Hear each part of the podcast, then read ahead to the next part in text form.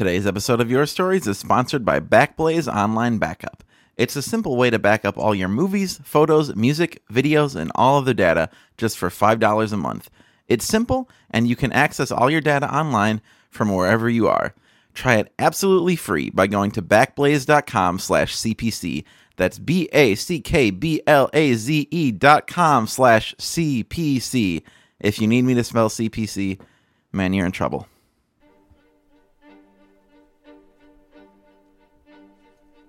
Your Stories is a wonderful opportunity to share all the highs and lows of being a nerd. You know that hobby you have that you don't talk to anyone about? It's a secret you don't like to share because it might make you feel weird. Maybe you're into something different uh, comic books, fantasy football, push ups.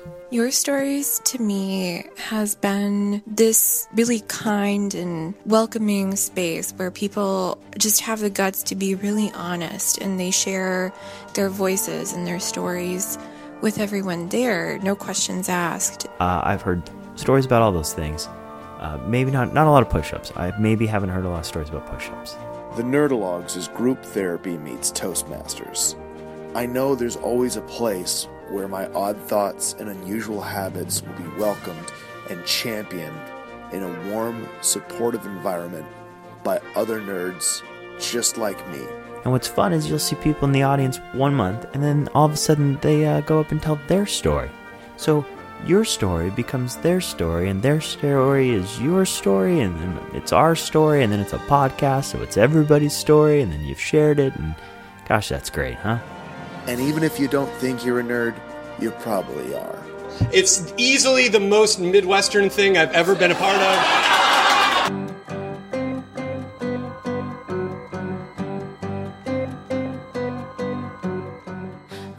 Hey, everybody. Merry everything. I'm Eric Arnault, and this is the Nerdologues Presents Your Stories podcast. It is also Christmas today. So, for the first time in our six year release history, those dates have aligned. So, what you're getting is the most time honored of all late December traditions the holiday special. As a matter of fact, back at the end of our first year, we did have a short show that we called our Your Stories Christmas special. It featured only one story and one song. This episode is that show, but blown out to feature length. So, joining the original, Jonathan Lester, with his now famous A Jew's Encounter with a Christmas Tree, a story so beloved it made it onto our Best of Five Years compilation last December, we have archive pieces from Mike Gifford, Charlie Madsen, Kyle Talley, and Tracie Hall, plus a couple songs from myself and Dwight Hassler. Some of these stories may be familiar to you. Uh, Tracie's was also included on the Best of Five Years compilation, for instance, while others you maybe haven't thought of since they first aired over five years ago, if you ever even heard them. So, while you're enjoying the drive to or from family time or whatever it is you're up to today, I hope you can dig into these thoughtful, funny, seasonally inspired tales from some great storytellers. And we'll see you all next year.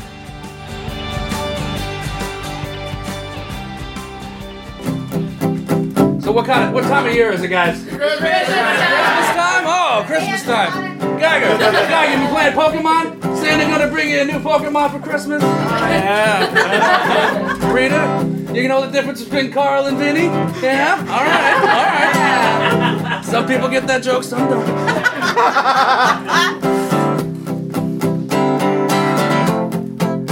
You better watch out. You better not cry. Better not pout. I'm telling you why.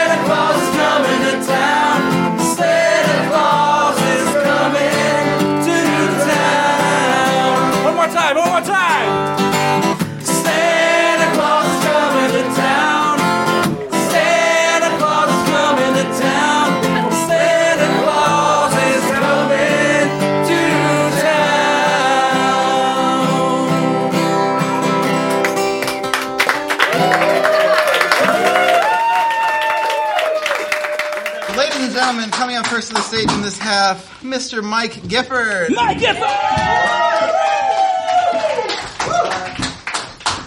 Thank you, Eric.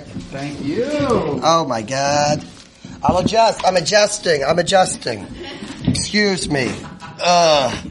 God, so much movement. That's why I don't like sex either. You move so much. Anyway, I'm Mike Gifford. I'm a homosexual. It's the holiday season, so you see a lot of people you may not normally spend time with. And these folks will come up to you and say things like, So how are you doing? You may respond like me. I'm fine. But that's not enough. Oh no. They follow up with, really though, what have you been up to? Son of a bitch! You don't care. You don't care at all. If you did care, then you would have called me in between turkey. But you didn't, and that is fine. Why is that fine? It's fine because when you ask somebody, really though, what have you been up to, you force them to re-examine their own lives. And that is a nightmare, especially for me. but you asked for it, so I will tell you how I'm doing. I'm usually too tired to masturbate on the weekdays, so I wait for the weekend. After I finish jerking off, I usually watch the 90s cartoon intro of Alvin and the Chipmunks. That's what I've been up to. Since we last spoke, I had the pleasure of varying degrees of sexual contact with four men. One Puerto Rican, one black, one Filipino, and one white. My asshole can now sing the Michael Jackson classic song, We Are the World. so that's what I've been up to. Sidebar. So, this past Monday, I found myself tempted to go to a strip club. It was a male strip club. I am a homosexual. Let's not get crazy. So, this was the second time I have ever been to a strip club. Now you're probably asking yourselves, Mike Gifford, you're an AM boring old cunt. What the fuck are you doing going to a strip club on a Monday? Go to bed, Mike Gifford. well, I went to that strip club because every now and again, like Moses looking upon the grand horizon of the promised land, I thought maybe, just maybe, this one time I will find happiness.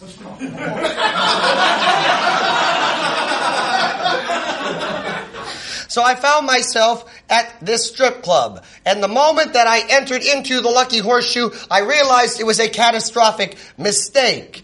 As I said previously, I'm not into sexual contact whatsoever. There's too much movement, there's a lot of sweating, it's awkward. So anyway, I was approached by a stripper by the name of James. He was a Korean American. James began to make a move on me. His hand started to approach my cock area. This made me very uncomfortable. I gave James a $20 bill to stop touching me. Now, James was distressed by this because that is not the normal parlance of a strip club.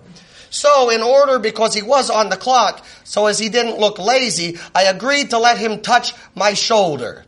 That was fair. So anyway, after he was touching my shoulder, we talked about work. He's in real estate in the morning or some such business. We talked about other things. It was very nice. I then asked him, I said, how old are you? He said, well, why don't you guess my age? How coy. I said, well, if I'm going to guess your age, why don't you guess my age first? He said, 38. Son of a bitch! What the fuck? And strip clubs are even dark so that everybody looks better. So basically what he's saying is, I look 38 years old in the dark. And the sad thing about that is, I bet half of you thought that he got it right on the mark.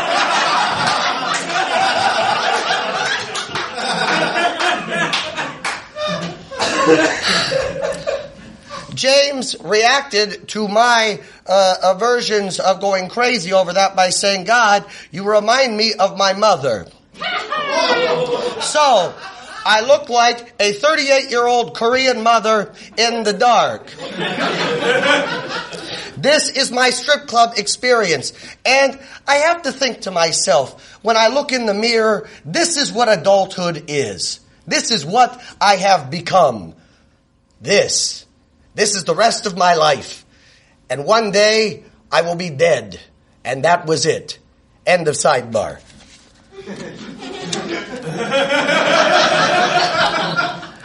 Two of the men I had relations with were straight prior to me. So, if you are a guy and make out with me and like it, that makes you a faggot. That's what I've been up to. So, what's new with you? Happy Christmas, thank you. Uh, Charlie Madsen, come on up, sir. How's your fantasy Madden league going, Charlie? What's that? How's how's Madden going? Um, it's actually going well. The Texans beat the Lions in overtime. Oh, vice versa. Sorry, I was really rooting for the Lions in that one. I won't get into it, but they've had a tough season. Ah, God, that's actually important to me. That's so sad. that sound like I'm being jokey. All right, so annual. Uh, we are now in the zone that is known as the holidays. There are holidays throughout the entire year, but these are the holidays. Now, my favorite time of year just happens to be October 31st through December 31st, but the reasonings for me have always been fluid throughout life. The end of October uh, often brought with it the first snowfall of the year in Alaska, where I am from. And it's also the darkest time of the year when you have about six hours of daylight, slowly ticking down to about four hours around Christmas. Now, when I was younger, I loved Halloween because it was vibrant and full of creativity and life and free candy. As a kid, I was obsessed with checking out books on the Universal monsters like Dracula and Frankenstein. I could read for hours at a third grade level about the plight of Lawrence Talbot and his gypsy curse. to have a holiday that celebrates the fears was fascinating, but two decades later, you rarely see your best fears come to life on Halloween. Sure, you might see a guy dressed up as your unfulfilled dreams, or a girl with sexy Alzheimer's, but it's just not really the same. And now, I mean, candy is just constantly available to you, and you could buy it for yourself, and you don't really enjoy it as much because in candy hides the scary walrus monster known as diabetes. no, the true joy of Halloween now comes from drinking in costume. It's now the sexiest holiday of the year. Take that, Arbor Day! it's also a solid excuse to only watch movies where beautiful people get burnt, stabbed, mauled, mutilated, and decapitated, all in the name of a holiday. Speaking of overindulgence, the next holiday, of course, is Thanksgiving. Now, my family has been in the same small island uh, for about a hundred or so years more, and I have many cousins, brothers, sisters, and several generations, uh, most of whom I don't even know. We are so large that we had a very large and loud Thanksgiving filled with uh, the little sparkly ca- apple stuff and all kinds of cooked beasts, like including smoked seal and walrus. Uh, there was never a shortage of food. Candles were always lit at the house, and my cool inventor cousins were always showing off their newest ideas, which includes actual working homemade flamethrowers, a cannon that shot beer cans full of cement, and their own broadswords that worked. Yeah. Uh, also, their bedroom had a fire pole and a pinball machine. So Thanksgiving was the tits. but then I went to college, so I couldn't go home for Thanksgiving as much because it was $300 round trip to get back to my island. Uh, so I just thought the money was better suited to save for Christmas, and I found myself in the homes of others, having big meals with new families. This has become more prominent in Chicago, obviously, with home being thousands of miles and dollars away. But if you spend enough time in a place, you gain friendship mo- momentum, and like Katamari Damacy, you gather a new ball of friends. so I'm happy to say that last Sunday we had our annual, third annual Thanksgiving, Friendship Thanksgiving, with over three dozen 20 something transplants chowing down on their own homemade dishes. Christmas used to mean something more to us when we were kids, though. Uh, it wasn't just about jolly, judgmental wizard who lived in the Fortress of Solitude. it was also about toys. But the older we get, the more disappointment we feel for each other. Not only in the gifts we receive, but also the disappointment in the eyes of others. I mean, there are a few gifts in this world that can truly make your mom cry and your dad be speechless, and whatever they are, you cannot afford it. you try and hold on to the magic, and, but uh, as the cynicism of corporate consumerism washes over you, and you get it in moments with the taste of eggnog and the snow falling in the darkness, and the look on your nephew's face when he gets the General Grievous double blade rotating lightsaber. you still value the quiet time with the family in front of the fireplace, though, watching Denis Leary curse at Kevin Spacey in the ref. but still, I mean, this all used to mean so much more. So that's why now things have shifted, and my favorite holiday is actually New Year's Eve. An annual holiday, of course. Well, it was once yeah, the night of fireworks. It's like Pee Wee's Playhouse. Yeah! You have to do that when it happens, right? Right. Uh, what was once just a night of fireworks and adult parties has now become the culmination of a year's journey. This is not one. Ho- this is the one holiday I insist on celebrating with friends, not girlfriends or family. I prefer to get wild and rowdy at a house party with my best friend from high school, Ron Jackson. We don't pull any of the remember when nonsense. We just put on suits and ties and then we eat and drink and dance and scream. And it's the happiest we could ever be. And we don't look forward, we don't look backward. It's one of the few times where we actually just can live in the moment. Now, Ron and I never talk when we're away, and he's still home. We dislike talking on the phone, and we have nothing to say via text. But we've always acknowledged the platonic, brotherly love that we feel for each other openly when we are in person, especially that one trip to Australia, which I won't get into detail about. Our fri- eh, friendship. Our- friendship. Our friendship is strongest based on proximity.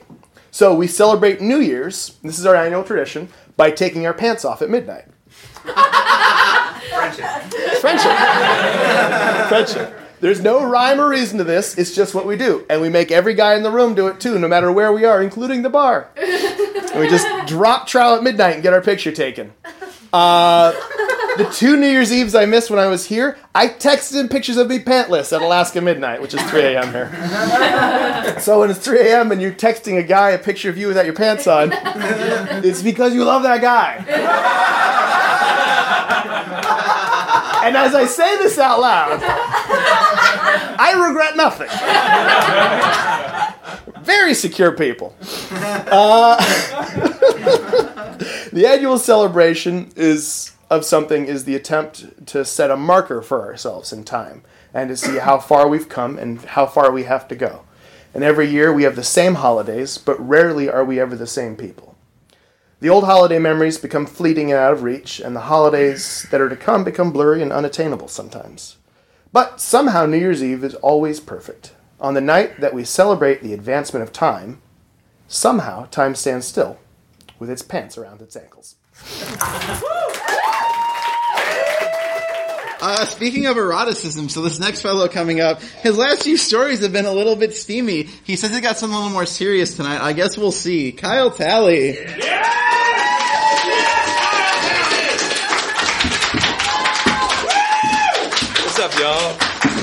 So, uh, yeah, uh, like like Eric said, you know, uh, the last couple of stories I've done have been like more fan fiction stuff, and you know, I really just wanted to do something kind of more serious. It's you know the holiday season, so you know, wanted to kind of talk a little bit about that. So, as many of you know, uh, Christmas is my favorite time of year. Aside from being the perfect time to be a full-on uh, Yukon Cornelius lookalike, it's it's just like a really great time of year. Uh, Christmas is is the time where we put aside all of our selfish uh, needs and wants and, and try to think about others, or at least that's what we're supposed to do. Um, it's it's the time of year where we strive towards peace on earth and, and goodwill toward man. Uh, and and for me, uh, nobody exemplifies that spirit better than Santa Claus. Uh, Santa Claus is there to show kids, uh, no matter who they are, no matter where they're from, no matter what race or income, uh, somebody loves them, uh, and that's that's important. That's really important. Um, and it, it's something I actually learned firsthand uh, about four Christmases ago. Uh, back home in Virginia, I volunteer with local YMCA and their Angel Tree program. Uh, that if you're not familiar with Angel Tree, it's it's you know people volunteer to buy uh, gifts and clothes for some of uh, the neediest kids in the city of Richmond. Um, they bring these kids into an elementary school and they give them a full meal, uh, dessert, everything, and then the kids get to meet with Santa. And it's a lot of fun for the kids, and they, really enjoyed it, and I, I, I had a great time. Um, so afterwards, uh, after when once all the presents have been given out, I was actually approached by a little kid, a brother and a sister, uh, and they they they had saved their dessert that was given uh, to them from the dinner, and they they gave it to me, and that that had always really meant a lot to me. Uh, it's it's really easy with all the hustle and bustle of the holiday season to forget uh, what Christmas is really about. And that's actually what I thought as I was finishing making my Christmas list while sitting at the Cafe Du Monde in New Orleans. Well, hey there, Cher. A familiar voice said. I immediately turned.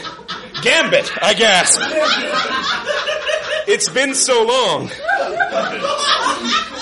It's only been a year, Cher. He says as he caresses my cheek. I follow him to the bathroom, unbel- uh, unbel- unbuckling my belt, uh, eager for his touch.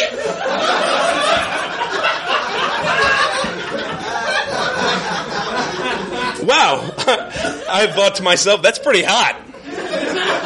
I can't believe this is the fourth time I'm reading slash fiction in front of the audience for here for your stories. What are you doing, nerd? Uh, n- nothing, Nate. Just just telling a Christmas story.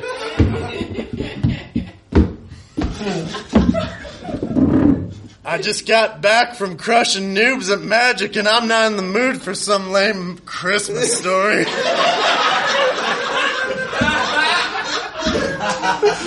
Um, we all know you're the best at Magic the Gathering, Nate. Not Andrew Bentley or Dan Hall could even stand up to you. That's right. I'm a winner, and winners take what they want. Nate said, Nate said as he leaned in closely. Do you mean it's finally going to happen? I said eagerly. That's right. Nate says, We're finally gonna do it on stage in front of all of these people. Well, Merry Christmas to all, and to all a good night.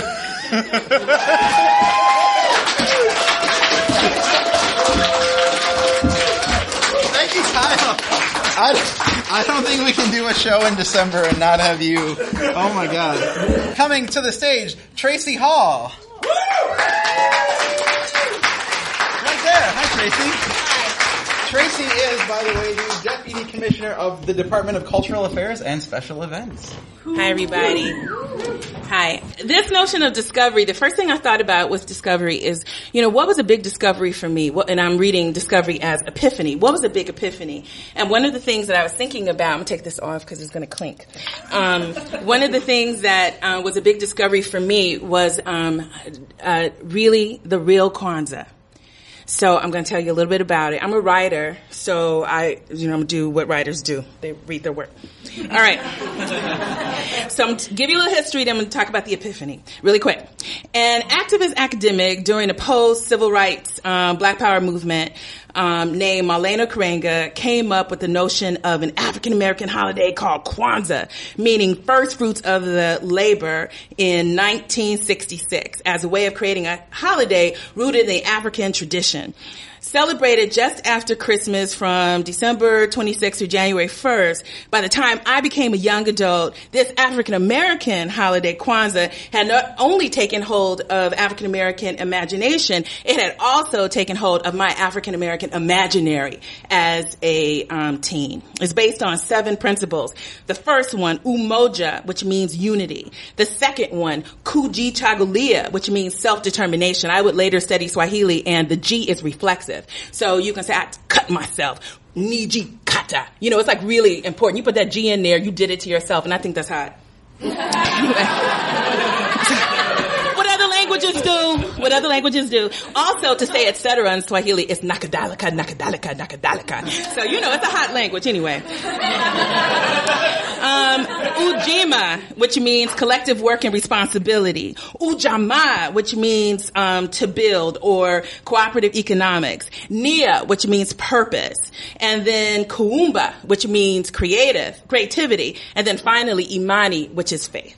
All right. So now, um, I was really into Kwanzaa. I got into Kwanzaa because it seemed like all the hip and cool people around me were in Kwanzaa. They were like into it. As soon as like Christmas would come, they'd be like, oh good, that's over. Now we can celebrate Kwanzaa. So we were always doing stuff. Like we were having like Kwanzaa celebrations in the post office. Did you know that some of the postal workers would actually have the keys to the post office and go in and just make this whole Kwanzaa festival while the post office was closed for the holidays? I would be like, you know what? I don't think that's right.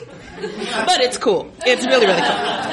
So, I'm going to tell you what happened for me with Kwanzaa. So by the time I got to college, all I could think about was um, all the things I was interested in, but I was very interested and fascinated with the idea of Africa. Anywhere in Africa. Africa has over 50 countries. I was like, anywhere, anywhere. So I signed up for my junior year abroad. How many people did junior year bod? Right. And for how many people did that define you? It defined me. So I, you know, so I had this opportunity to go to Kenya and I'm going to study at the University of Nairobi. But most importantly, it doesn't matter that I'm going to study in this great school where some of the great writers are or have sent their kids. Wole Soyinka, Chinua Achebe's um, son David was there, um, and Ngugi wa Thiong'o's son, who was Wathu, um, wh- whose um, name is like the opposite of his. It's like Thiong'o wa Ngugi, which is very very interesting. I was like, this is wonderful. I'm studying with and from and um, with African uh, intellectuals. But the most important thing is I'm in the, in the land of Kwanzaa. So I have this roommate Anyango, and Anyango has all of the. She's um, now like a sales rep or something in Toronto. I saw her just the other, you know, not too long ago. So anyway, but at the time they're the cool kids. You know, they read, they're into art and all this other stuff. And she has this really best friend named Sionzi. Sionzi lives in this small village. A village is Kijiji in um, Swahili. So Sionzi, right around, you know, Christmas time, we're on break, and she says, Teresa, because no one could get my name, Tracie. She says, Teresa, do you want to come home with me for harvest? What? Uh, Kwanzaa?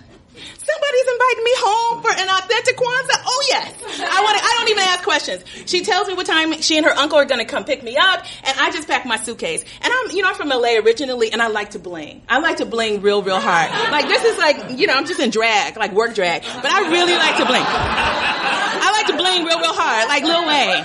You know, bling, bling. Every time I come around your city, bling, bling. That's me. I like to bling real hard. So I have, I'm packing all the most impractical clothes because it's going to be like seven days, a week of Kwanzaa. So I pack like this red dress. It's all bling. I, I pack all my, all my shoes are bling. Oh, it's just amazing. So we get in this car. Her uncle takes us and he's supposed to take us just um, to the outskirts of town where we're going to take what I think is another taxi and soon we'll be home. Oh, it's hours. Oh, it's hours up and down. I think we went to Uganda. I don't know. We just kept going finally, by the time we get there, you know, okay, it's cool. And there's like a group of seven people. We would walk three more miles before we go to her small village. And okay, but it's Kwanzaa. So the first night, day one, no Kwanzaa. Her grandmother, who's like this really old, wizened woman, asked um, Sionzi, and they don't speak Swahili. They speak Kikuyu because they're Kikuyu in a whole other village. She says, ask her what she wants to eat. So I said, I, I don't know, you know, chicken, that's fine. And her grandmother says, tell her to catch the one she wants. All right. By day two, Sionzi is getting me up really early in the morning. Is you know, it's harvest. So I put on my red dress, and I'm going to tell you really quickly what happened. I think her grandmother had looked at me and sized me up and said, Oh, Sionzi, you brought home a good one this time. I was working up a storm. They actually had a corn and bean, like maize and bean farm. We, cle- we had to harvest. And I found out that really, when she meant harvest, when she said harvest, that's what she meant. We were picking for three days. Her grandmother, because I'm looking strong, her grandmother says, "Why don't you have her go up to this hill and bring home the bring down the water?" Because you know, again, there's no like. So I had to learn how to walk with one of those big jerry cans. And you know, one of the things I learned about my African sisters is the reason why they can roll those hips is because they have to. Because that's how you balance that water. My clothes were destroyed. My shoes were destroyed. But I'm going to tell you about the last day. So we're getting ready to go back to university. I think I have lost weight by this time. My no bling. I mean, really, I had these shoes with some rhinestone toes, man. If you had seen those shoes, my goodness. But by the end of it, okay, they were very, very sad. And I left them there actually. So that tells you what happened. But in any case, I remember the last night we had to go back um, to school. We were going to go back on that same journey. Her grandmother, who's kind of just um, keeping the the hearth, you know, she's not out there working, but she's directing everybody. Um, we're around a fire, all the fields. You know, we have been out there, and I really learned how important agriculture is and stamina. But um, her grandmother starts to sing, and her grandmother has the most amazing voice. And I don't understand what she's saying, but you could tell that everybody else in the family was really getting enlivened by the grandmother singing, and it's a song obviously that meant something to them. And at some point, after she had been sitting there, she gets up and she started she starts dancing and she has just enough energy to do her dance. And then her son, who has also come home, he joins his mother and he's dancing. And the look in their faces, and we were all weary and tired and working from sun up to sundown. Somehow in that dance and in that fire and in the loss of my bling, I realized what Kwanzaa really was that it is about a harvest, a harvest of that flow of when you give and take, when you contribute um, to something that is bigger than you, that you might not just reap the benefits from directly, but that you really have been a contribution. And I knew that my bringing the water and my helping had really contributed to this family, and that um, the reason why Sionzi had asked me home for the harvest is because they needed the help. And so now I really know what Kwanzaa is. And that was my discovery. So most of us in this room, I assume, uh, celebrated Christmas or celebrate Christmas now, and have kind of grown up with an innate knowledge of Christmas traditions and have all their stories about growing up in a household with Christmas things and all the things that go along with that. Um, but my husband is actually not one of those. He is actually Jewish and has never had a Christmas before. Uh, and so this year, um, we have a story uh, I like to call A Jew's Encounter with a Christmas Tree. he wouldn't tell this story himself, so I felt the need to share this with everyone because it was amazing.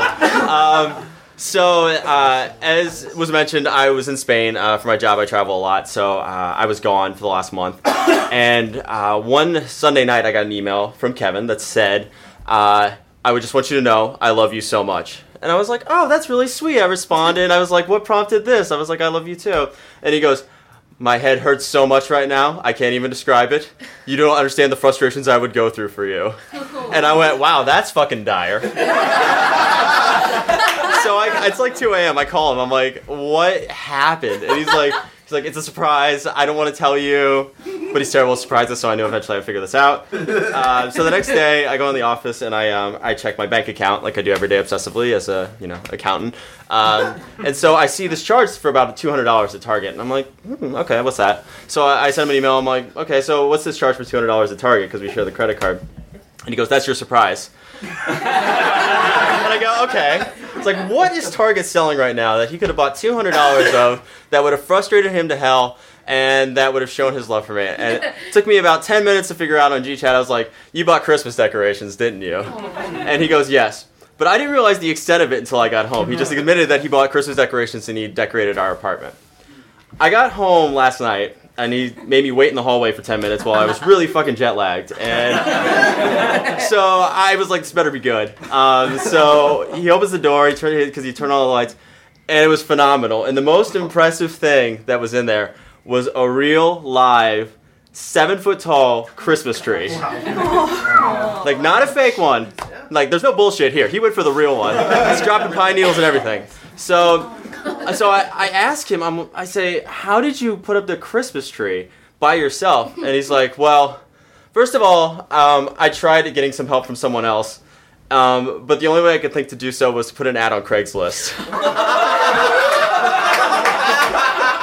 Unfortunately, the post has been now been deleted, so I cannot read it to you. But but he had he showed me he had shown me before what he had said um, on the Craigslist post, and so I'll paraphrase for you. And this was in the looking for hire section. It was not in misconnections or mail for mail or anything like that. Just so we're clear what the service provided would be. Um, so the ad, paraphrasing, said that help Jew trying to put up Christmas tree. I don't understand what where it's supposed to go where. I will pay you in beer or cash or pizza. Please just come to my apartment and help me put up this tree. And so, as those of you that have put up Christmas trees in the past know, the Christmas tree itself is an optical illusion. It requires at least three people one person to hold the tree at a 90 degree angle, one person to screw it into the base, and one person to stand six feet away and say, no, that's an 88 degree angle. Because somehow in that six feet, there's an optical illusion where what is straight here is definitely not straight over here. And that is an hour long argument in my household that involves a lot of the word fuck. So I walk in, and this tree, I didn't get a protractor out, but is straight up and down. And he did it by himself, screwing it into the base of the tree. And it is phenomenal. And not only that, he had gingerbread cookies set out and a gingerbread house, and had put up lights around our windows and put up stockings in our apartment. So I have to say that Christmas traditions, as we have them in our family, are born in many ways. And it's always great to start a new one. And I can't be happier that my Jewish husband figured out our own and started our great new traditions in our household. So, Merry Christmas, Happy Hanukkah, Happy Holidays. That's my piece. Thank you.